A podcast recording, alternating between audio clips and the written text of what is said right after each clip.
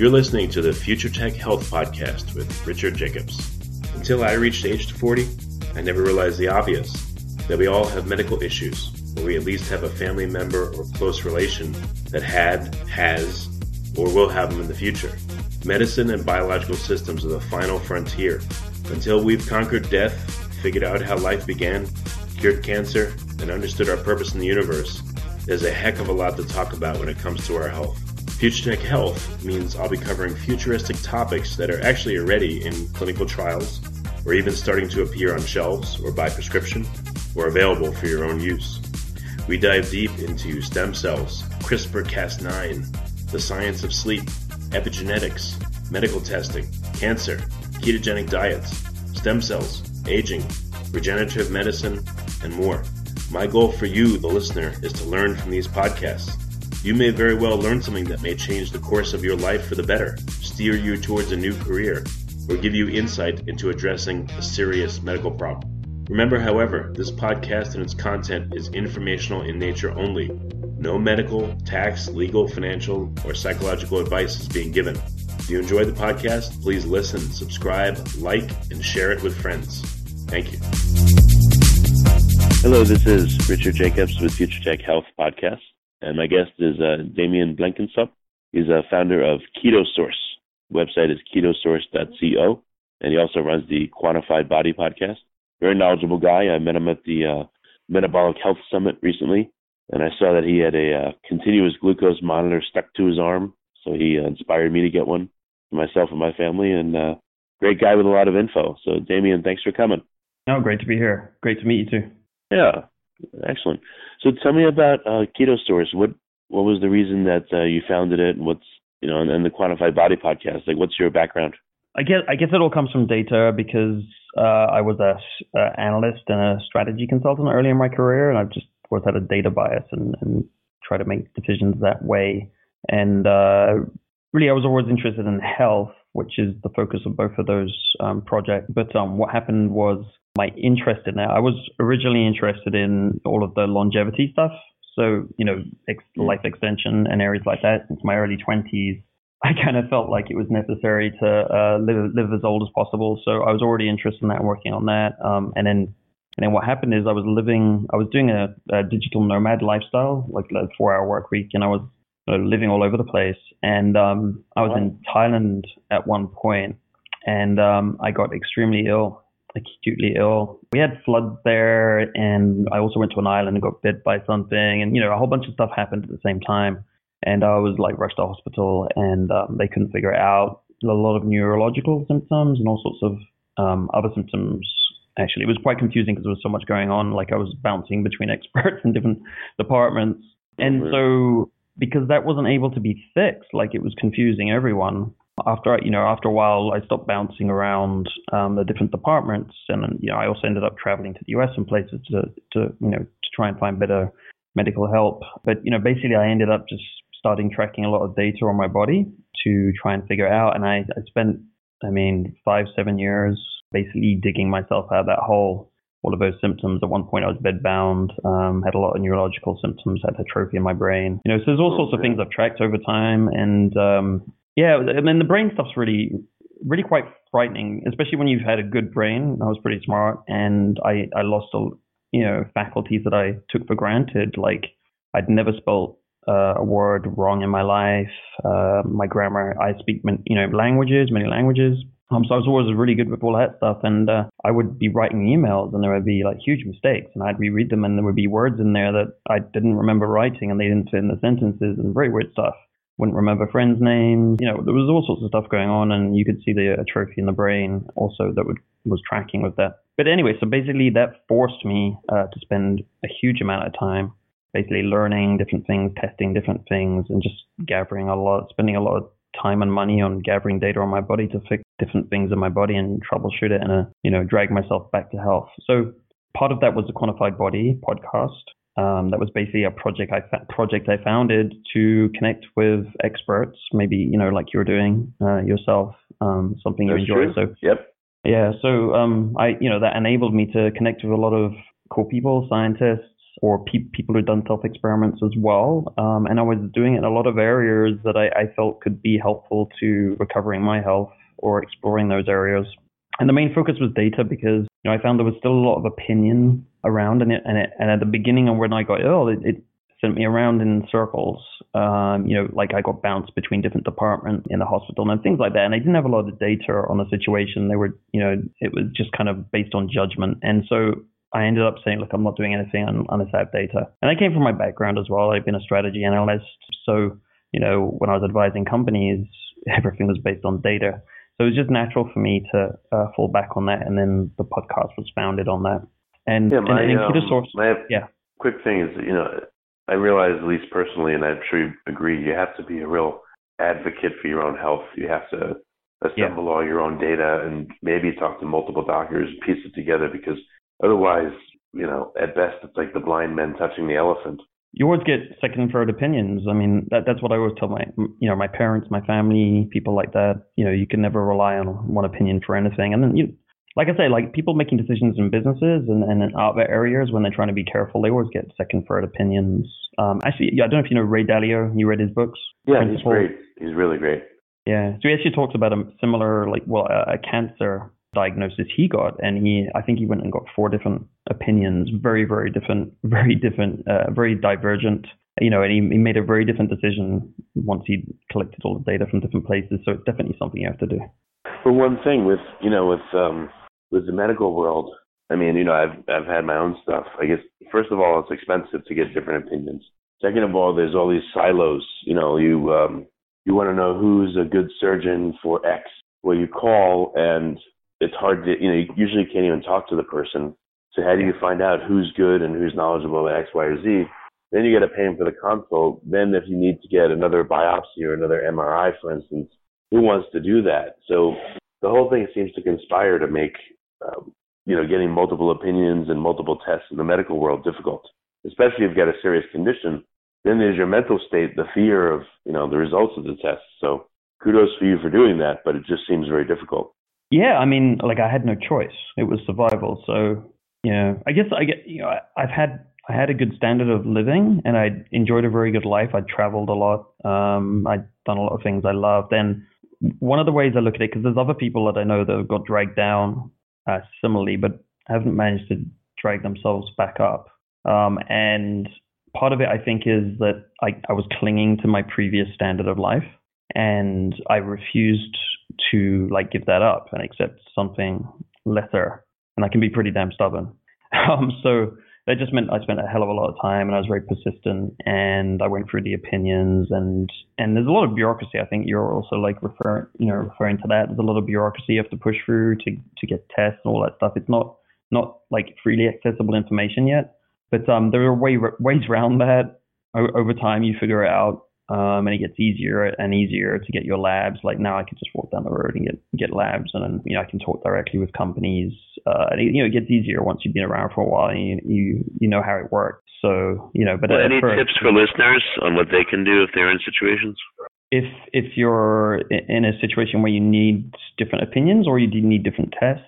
Yeah, both labs, opinions, etc. Any tips on how to make things, you know, navigate the medical system more efficiently? Yeah, well, there are there are self-serve companies now, depending on where you are based. They exist in the US. They, there's a few also in the UK. A, an even better way is to maybe set up a. You can make a friend who's a physician who can help you out. These were some of the hacks I you know did early on and um, you can work closely with one physician who who's really bought into your problem and helping you solve it as well. You know, so I've got some you know close physician partners I've worked worked on throughout this period, and I you know I tend to I, I bounce around to a lot of different specialists because what I found is you mentioned it there's a lot of silos going on. Now, the problem with everyone's mind is we you know once we get into a topic we start seeing it everywhere because you've spent so much mm, time you know you've invested so much time in that subject. So you know, I, I don't find any one person is going to solve all your problems. I feel like it's multifactorial. So I, I do, you know, I just look for the best people in each area and I, I keep going. I mean, that's one of the, that's one of the things I've done. I've just kept, kept on going. If something didn't work, I'd move on to the next thing and look at that. And I tried to work on different systems of the body. and you know get some kind of base data to to understand where they are and if it's worth working on that for a while. I, I guess one of the big principles I also like that helped me early on was I looked for physicians that had a lot of data and talked about it. So if you have um, physicians with very big practices um, and they've seen a lot of people and they they like to test, they they have likely you know basically they're sitting on this pile of data and they and if they also if you know they're also kind of data orientated, they they must have learned quite a bit from that. So I did also target people who were more data driven and had large sets of data. I felt um, so that you know I could basically be leveraging that knowledge and that data that they'd built up over time. How do you know if um, someone has a large repository of data or if they're data driven? Do you look at their website or do you, you know, how do you figure that out about a medical professional? Well, you can see through their like testing strategy. So like um, some some some physicians will basically have a set of tests that everyone does when they join. So it's, it's like a default. Um, and then you know a lot of the people I've ended up with are quite outspoken. They're at conferences. Uh, sometimes they're presenting research, so they're involved that way. And you know, so those are the people I've been able to identify. If there's other good people and they're not as you know visible, um, they've just got their practice and, and they're not showing it. I haven't found them, you know, so I wouldn't know. Um, but so so I'm often coming across the people who, who will talk at conferences about their data. Um, you know, you often like if, if they're really interested in it, they'll often, often go to uh, conferences and want to talk about it or even get involved in studies. Okay. I kind of took you off track, but let's let's get back to uh, Keto Source. So the podcast, I know you wanted to find experts and interview them. You know, I do the same. But what um, what is Keto Source about, and what was your reasoning for creating that?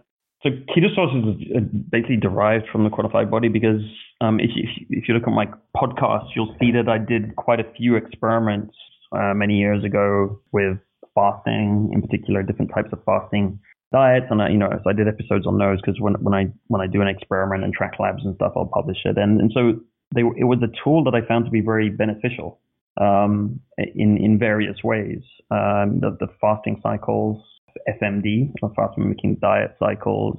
I the fasting itself seemed to be quite beneficial. The ketogenic diet, I had a lot of inflammation. I was in a lot of pain.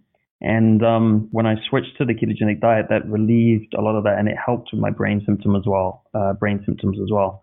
So basically, what happened is when, when I did when I I was searching for these tools, like the ketogenic diet and fasting and, this whole area of ketone metabolism became, you know, one of the best tools that I found. And so KetoSource naturally came out of that because I just saw it as something that could have great impact at the time. You know, there, there was research coming out. Dom D'Agostino was talking about it a lot. I, he was one of the guys I interviewed, uh, Seyfried as well. You know, but but I just I and I returned to the UK. I'd been in the US, and um, there was nothing here, so I couldn't access even you know the most basic keto like supplements or the keto foods even. Um, so the company basically got set up just to, you know, just because it was my interest. It was actually something I needed um, to, you know, function and manage my symptoms. And it just grew from there because there were so many people that were getting helped. Uh, when, when you have a, a keto company, and you know, I talk a lot to, to my customers and my clients, and I built up a, a practice with PhD students, nutritionists, and, and PhDs now um, you know, working in this field and, and they're studying in this field and we're working with clients and um, you, you see the benefits to people. And so it's, it's just something, it sucks you in because you're like, wow, this, this is, this is something real that's really working for people. Um, and it's great to work in a, you know, area like that. It's, you know, it's kind of like your dream, you know, when you're, you know, if, if you're looking for a yeah. business, if you're looking for something you want to do, I mean, the sweet spot is something that you really feel like you're having an impact on the world yeah, I feel like it was, you know, meeting you helped me because you introduced me to the continuous glucose monitors and gave a lot of great tips. So it makes a lot of sense. Um, were you able to fix your condition or even put a name to the condition that you got in Thailand? So, well, I, I think it's multifactorial. No, I, I mean, I don't, in a, in a sense, I don't know if I still believe in the single condition idea because I've fixed so many different things and I've had like gains along the way. You know, I've had gains over the last year. I'm still improving. You know, my brain is uh, recovered. Like if if I look at the latest brain reports I got, uh, I get you get an MRI. It's called NeuroQuant. Um, it's a benchmarking tool. See if there's atrophy in your brain. They use it for cognitive decline and, and things like that, and basically benchmarks you uh, for age against healthy controls versus Alzheimer's versus mild cognitive decline. And you know, mine's like completely recovered. Um, which is quite fantastic. Over four years ago, where you know I'd mapped out uh, the damage and the atrophy. Um, you know, I'm still, but I'm still working on it because there's still like certain pains and, and other symptoms uh, I get, and I don't know if I'll ever stop actually because it, it's really interesting as well. Just to, you know, keep on exploring your body. I mean, you know, your body is you know something you live in all the time, and and it's I get, it's become a hobby for me as well. I mean, that's kind of what the quantified body is. I'm always doing experiments, you know, um, looking at different things, and I do find that you know I, I manage to optimize different things, and it improves the quality of my life. Um, so you know, whether it's sleep. Uh, whether it's energy levels, like I've had really big gains in energy levels last year, and also like maintaining focus. So it has a lot of productivity impact, you know, so I can work long days now. And, you know, some, sometimes on Mondays, because I have a lot of meetings, I'll work 12, 14 hours and maybe 12, 12 hours straight where it's nearly back to back meetings. And I, I feel like I can focus, uh, which is definitely something that even before I got, got into trouble in Thailand, um, wasn't possible. In fact, you know, I, I remember I used to zone out and um, it just, I wasn't like that at all, even though I was younger.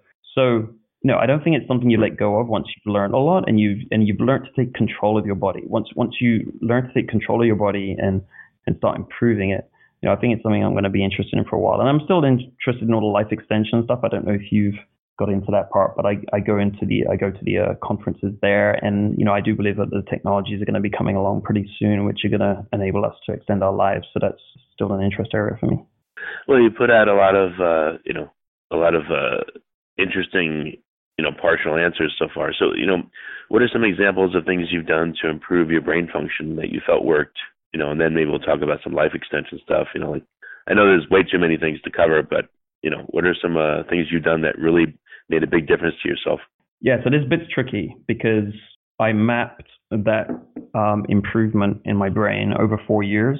And I wasn't in a position where I could do one thing, you know, a control and then not do anything um, and then, you know, um, get my brain scan. I was in a place where I need my brain back and, you know, I want to feel great. and I, so I've just done a lot of things, but I can tell you like theoretically, anecdotally where I feel um, the gains have been. Um, but, you know, so the ketogenic diet and the fasting cycles are periods where I noticed, you know, the gains. Um, and you know, I still notice if I go off a ketogenic diet, I don't, you know, but now and again, off for a day or something, you know, I have lower energy. I just, I just don't feel as good and I get more inflammation. So that, that's definitely key for me. But I don't know if that would be the same for everyone because not everyone has a, the same inflammation as I do. Um, something else which i I've been doing. A, good short disclaimer is, you know, you're not a clinical trial and you're just one person. And, you know, I understand that. So, yeah, as a disclaimer to listeners, and there's, there's factors can influence other factors, but still, it's you know, I'd like to hear and see what uh, what you have to say, what you experienced. Yeah, exactly. Um, and you know, there is there is some you know some research studies looking at the anti-inflammatory mechanisms. There's no, there's no uh, human studies or anything, um, but it, it's an interesting area of research.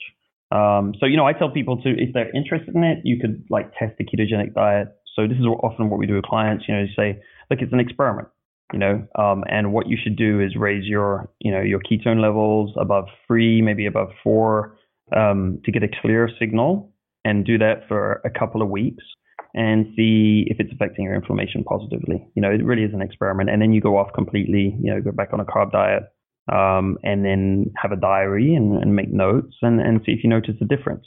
Um, you know, that's where we are. It's not not a clear science, but you know, sometimes it's on off uh, approach like do it for two weeks, stop it for two weeks, do it again for two weeks, and keep a diary can give you a clear signal indicator whether something's useful to you or not.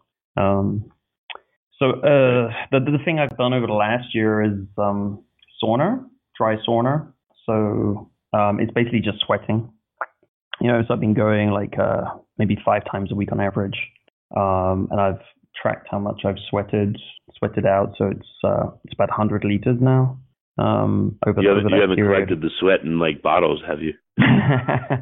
so, so do you know what they did in the studies? I mean, what you have to do, like whenever you want to figure something like this out, you look at the studies and what they did, and they put you in big plastic bags, um, you know, to collect all the sweat, um, so that they can weigh it. Um, the other way they did it, and I found another study which is far simpler, is that you just weigh yourself before you go in, and then you weigh yourself afterwards, and there's a difference. Yeah.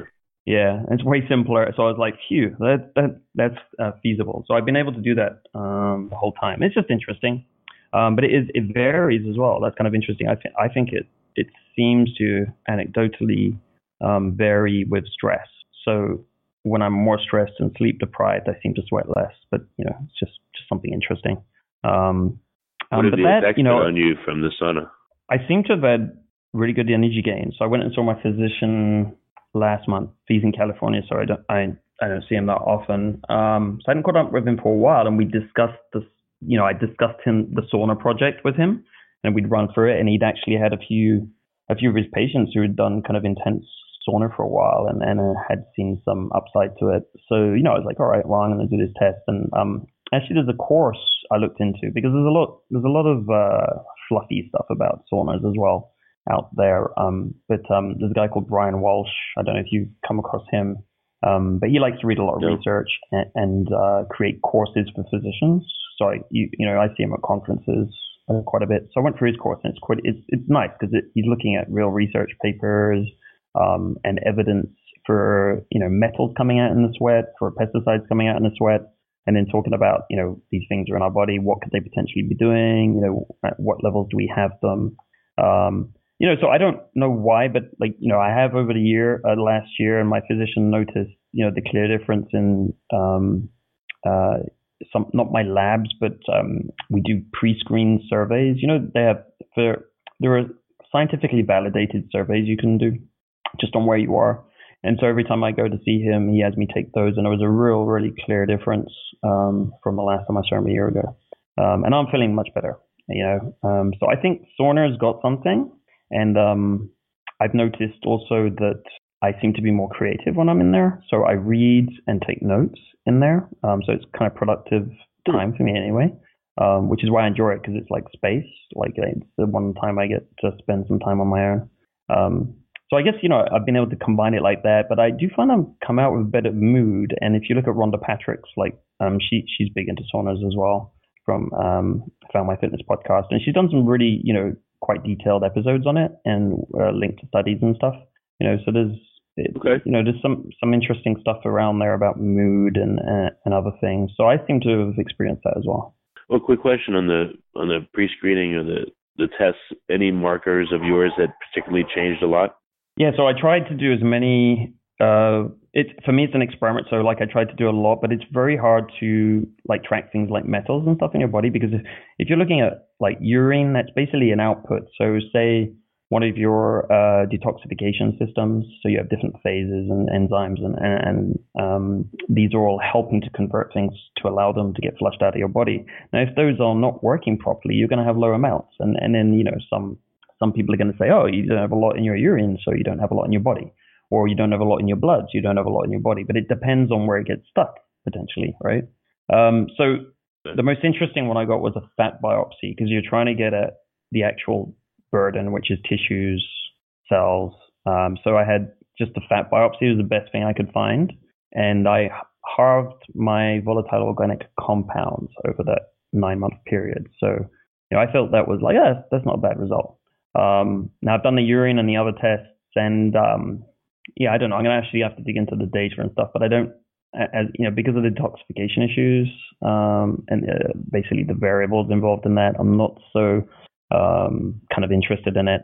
Um, I've also got some data. I was on a ketogenic diet because, um, and then I did a, actually a carb diet for one day and did some more urine tests because one of my hypotheses is that when you're on a ketogenic diet or you're fasting, you've got lipolysis taking place and you're breaking down fat cells and you're releasing some of these toxins, right? It could be metals, pesticides, because I'm on a fat, fat soluble. Hmm. Um, but if you're on a carb diet, they're not getting broken down as much.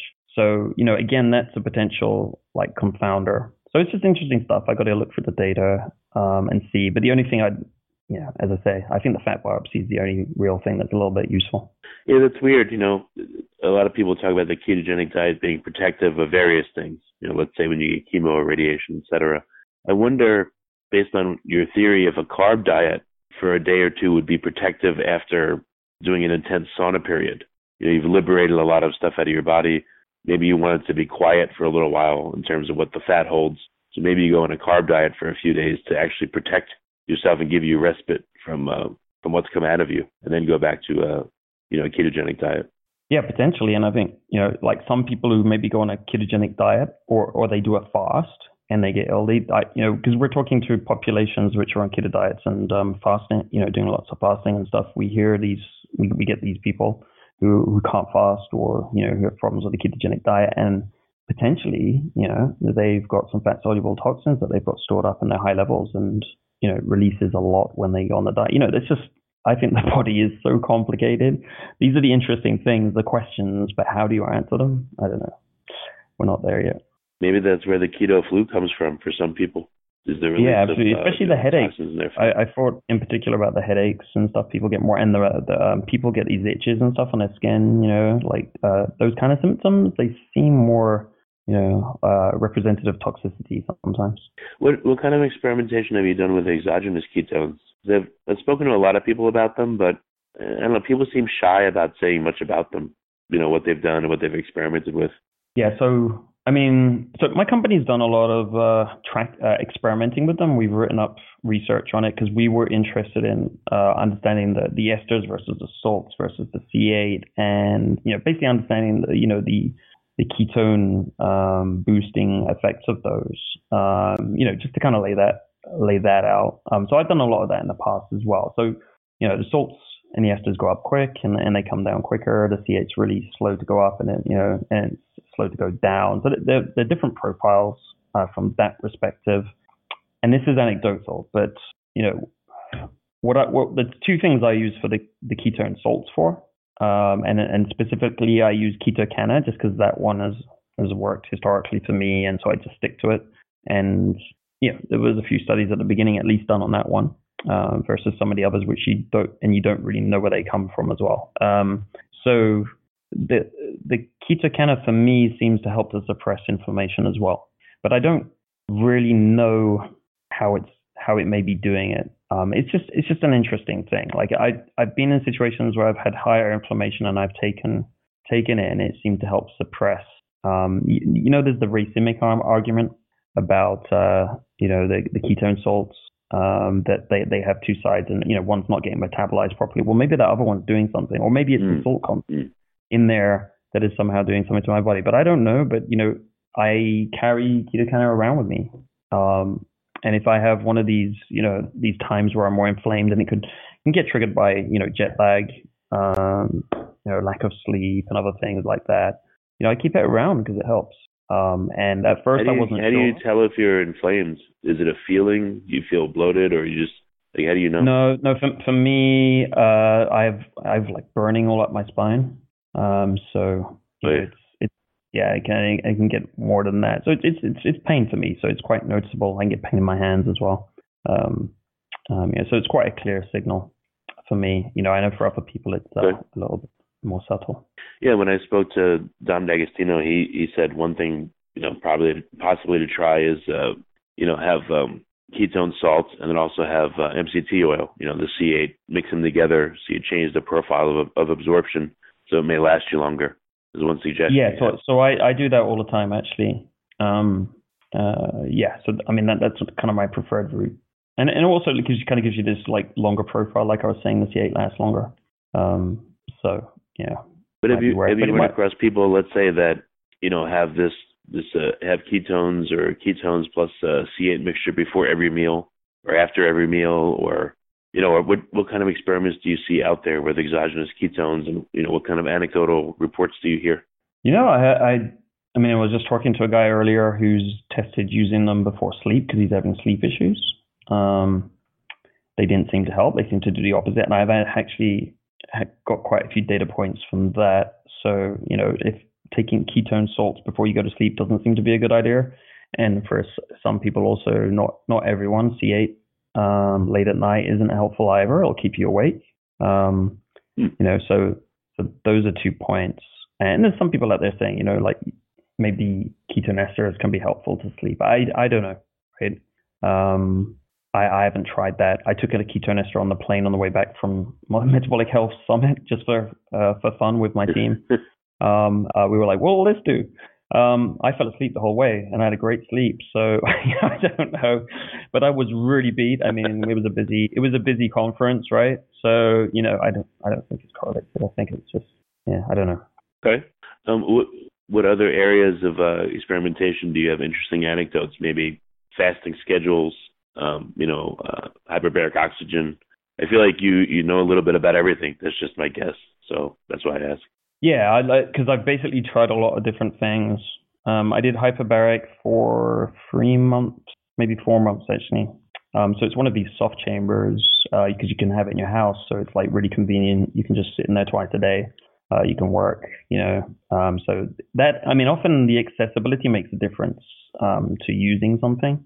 Um, if I had to go to a hyperbaric, you know, chamber down the road, I wouldn't do it. Uh, the reason I can I go to dry sauna is because it's basically downstairs in a gym. Um, you know, so I, I always think about convenience for these things. That's what really makes it work. So you can, um, if it's not a habit, it's not going to change your life, right? If you're not doing it every day, or you know, if you're not doing it consistently, like hardly any of these things are going to have much of an impact. Now, the hyperbaric, I don't feel like it had uh, a very big impact. I was tracking some markers. I don't know if they were the right ones now, looking back at it. Um, and um, I I've spoken a bit with a guy called Scott Sherr. Um, Actually, I spoke to him at the Metabolic Health Summit. Uh, I interviewed him um, there, but I've known him for a while. I've consulted with him, talking about it, and um, you know, for me, I don't think it was uh, the right thing. Um, might be beneficial, you know, in specific scenarios. There's a fair bit of research, but it, for me, it wasn't. It didn't really seem to do anything. So, and it's quite expensive. Okay. Um, so, so that wasn't you know, a great use of time. I think ultimate, ultimately. Yeah, you mentioned fasting cycles. Um, you know, intermittent fasting is pretty hot did you find that uh, you would do it for 24 hours, 16 hours? I mean, what did you experiment with, and what kind of effects did you see? So I'm more into the prolonged fast. Um, I did intermittent fasting many, many years ago. Uh, for me, I, I did find it hard to maintain my weight with intermittent fasting because of the small eating window, and I would get really full. Uh, so that was just me. But um, prolonged fasts, uh, done the water fast, uh, up to 10 days.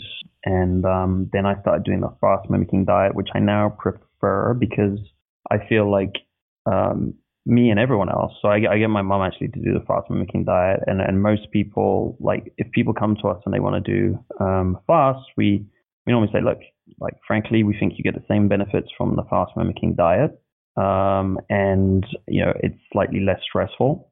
Um, so, you know, and given that well, a lot of these people also are like they, they tend to be doing a lot as, as, well. So you know, maybe they're not sleeping great. Uh, maybe they're trying to work out a lot. Maybe they've got a busy life. Maybe they've got kids. Um, so I think everyone's you know got reasonable levels of stress these days. So I just think it's better to do the fast mimicking diet. I've tracked the markers and stuff, and I'm I feel like it you know it's, it's pretty close to the same effects you're getting with a fast. So um, I think it's I think it's better to do that personally. And so I do that sometimes for five days, and I'll but I but I just do a, a more convenient version for me and a dumbed down one. Um, so I just looked at the macros uh, and um, that he's using, um, and I just eat guacamole twice a day um, and take a micronutrient powder um, to get a broad spectrum of micronutrients, and I'll just eat that you know the five days to keep it simple. You make it sound easy, but uh, have you seen what's easier? very difficult for people or? Yeah, it well, is. Any, any I mean, testing you know, at all seems pretty hard, you know. But yeah, what's your experience with with how people do it successfully?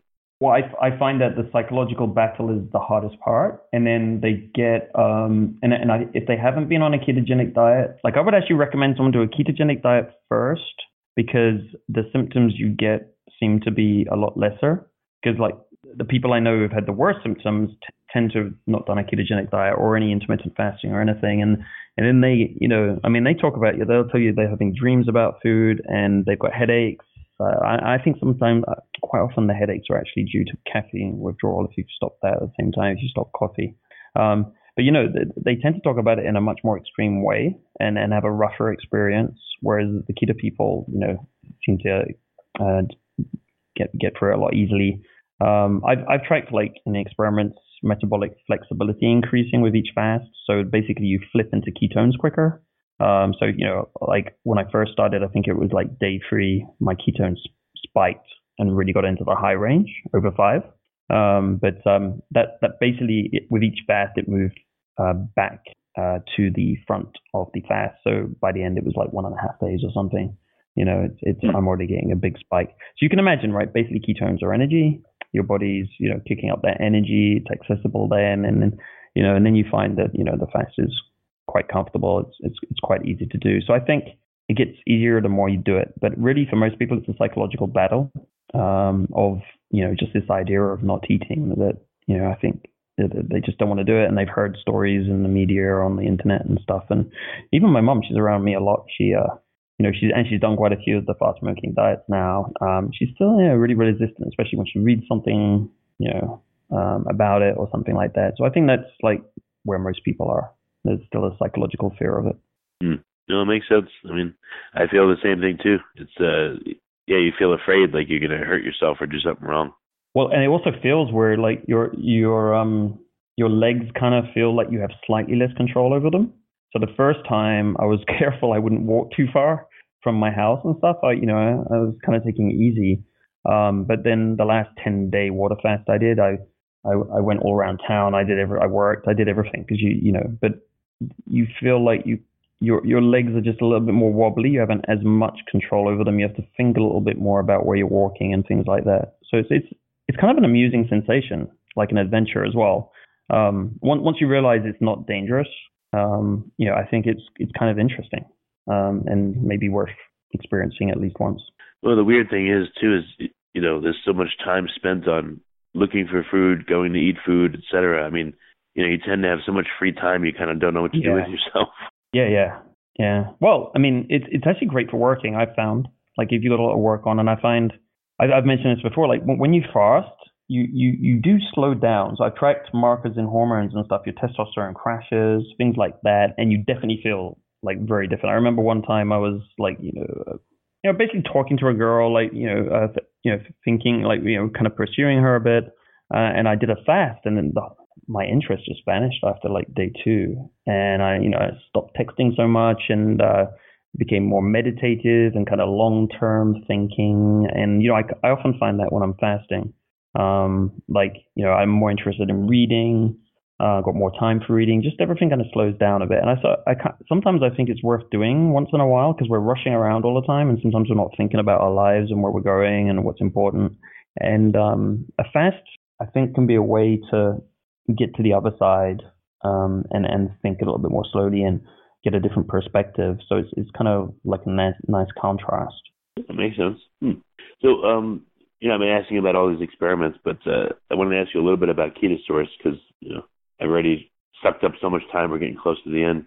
What, what are the main things that KetoSource provides, and then what's on the the roster for like the coming year? What are you going to be doing with KetoSource? So I, I think you saw the the conference. Um, we were at the conference with an idea which was uh, keto experiments. Mm-hmm. Um, so uh, what we've been doing is um, the, the people have a ton of questions about keto, and it's getting bigger, right, every year. Um, and there's a lot of practical questions. Uh, it could be like, you know, it, it's it's things like what alcohol should I take, or it's like, you know, the uh, ketone, um, the ketone, the exogenous ketones, like what are they actually doing to my body? When should I take them? What does research say? Um, We've been uh, doing reviews of research to kind of get some ideas on what practical suggestions might be for people, and then and then what we do is we do um, experiments to try and clarify some of the bits, and they're not like large experiments, but um, you know we have an internal team and they'll do experiments n equals two, three, um, and then we've got a community um, here in London, and, and um, we did an experiment in December where like you know we tested ten people live, and it was kind of like an event. So we've been doing we're exploring this this uh, this this topic to try and bring more clarity uh, to some of the topics which are more practical. We're interested in publishing studies around it, um, and uh, you know we, we learn a lot from it. So we're learning a lot about ketone metabolism. We're learning a lot about what what foods are ketogenic versus not. And um, I think I think we need a lot to do a lot more work there um, to understand that because it's it's personal for people. It's different. We see variation when we're testing people, and uh, we also see variation based on you know the, the simple guidelines of macros and things like that. Um, and, and there are studies and you know there's work on this as well. If, if you saw the continuous glucose monitor uh, work by the, the Segal, uh, Eran Segal, uh, a few years back, I interviewed him on my podcast, and you know they were looking at different people and the responses they had to different foods, and they were different. You know, and so they would, they started they started looking at the microbiome that was their thing, and um, they differentiated people based on the microbiome, right? So that's one interesting, you know, variable. I'm sure there's, well, we think there's many others. Uh, we definitely, like I, I've had statistically significant results with sleep. Um, so you can eat a food and it can be ketogenic. And if you are sleep deprived, it won't be ketogenic, which is interesting. I don't know why, but we've seen that enough. And I ran it in 31 people uh, about a couple of years back um, with a you know a, um, a, bar that I developed, which is ketogenic. It's been tested so much, but with the sleep deprived people, they would get a slight bump in glucose and a slight decrease in, in ketones, where everyone else is getting the opposite. So yeah, I don't know if that's uh, glucose dysregulation, what's going on there, but um, it, it, kind of makes you. So this has made us focus more on sleep. You know, when we're talking with clients and um, with people in general, we're like, okay, so you know, you're having trouble with your keto diet. How's your sleep? Um, and you know, I, I, think it's a really important piece. Um, and you know, obviously, it's it's always the piece people don't want to work on the sleep, or that you know they got more resistance to. Unfortunately, it seems to be really really important. Um, so that that's one of the this this is the kind of stuff we're working on. Um, and uh, we're really interested in you know starting to publish research studies. I you know I have PhD students and um, PhD, so they're they're interested in, in publishing more of this and, and getting more of it out there. So that's one of the things we're we're really focused on. And that's why we went to you know when we went to Metabolic Health Summit, um, that was that was the main thing we were doing there. Um, I have you know okay. products in the business as well. You know it it it all kind of goes together. I just try to develop the best, most ketogenic um, products that I can so that people can get the benefits of ketone metabolism. Um, so, you know, we do a, a, when we have a product, we just do a lot of testing with it to make sure it does what it says it's going to do. that's great. So, you know, we're kind of at the end of time. What are some resources for listeners? I mean, it sounds like your podcast, which I don't mind recommending people to, because anyone listening to this is going to be an information uh, gatherer big time. So, the name of your podcast again, where people can find it. What's that? Yeah, the Quantified Body um, which is at the quantifiedbody.net or it's on iTunes, the quantified body. Okay, and then ketosource.co is the website yeah. for all other KetoSource referrals. Okay. Yeah, that's right. Yeah. All right. Well, that's great. I mean, there's so much more to ask you, but um, you know, we're out of time. But I think this is a good start. So, Damien, I appreciate you coming on the podcast. Yeah, thanks for the time. It's been great talking to you. You're listening to the Future Tech Health Podcast with Richard Jacobs. Until I reached age 40, I never realized the obvious that we all have medical issues, or we at least have a family member or close relation that had, has, or will have them in the future. Medicine and biological systems are the final frontier. Until we've conquered death, figured out how life began, cured cancer, and understood our purpose in the universe, there's a heck of a lot to talk about when it comes to our health. Future Tech Health means I'll be covering futuristic topics that are actually already in clinical trials or even starting to appear on shelves or by prescription or available for your own use. We dive deep into stem cells, CRISPR Cas9, the science of sleep, epigenetics, medical testing, cancer, ketogenic diets, stem cells, aging, regenerative medicine, and more. My goal for you, the listener, is to learn from these podcasts. You may very well learn something that may change the course of your life for the better, steer you towards a new career, or give you insight into addressing a serious medical problem. Remember, however, this podcast and its content is informational in nature only. No medical, tax, legal, financial, or psychological advice is being given. If you enjoy the podcast, please listen, subscribe, like, and share it with friends. Thank you.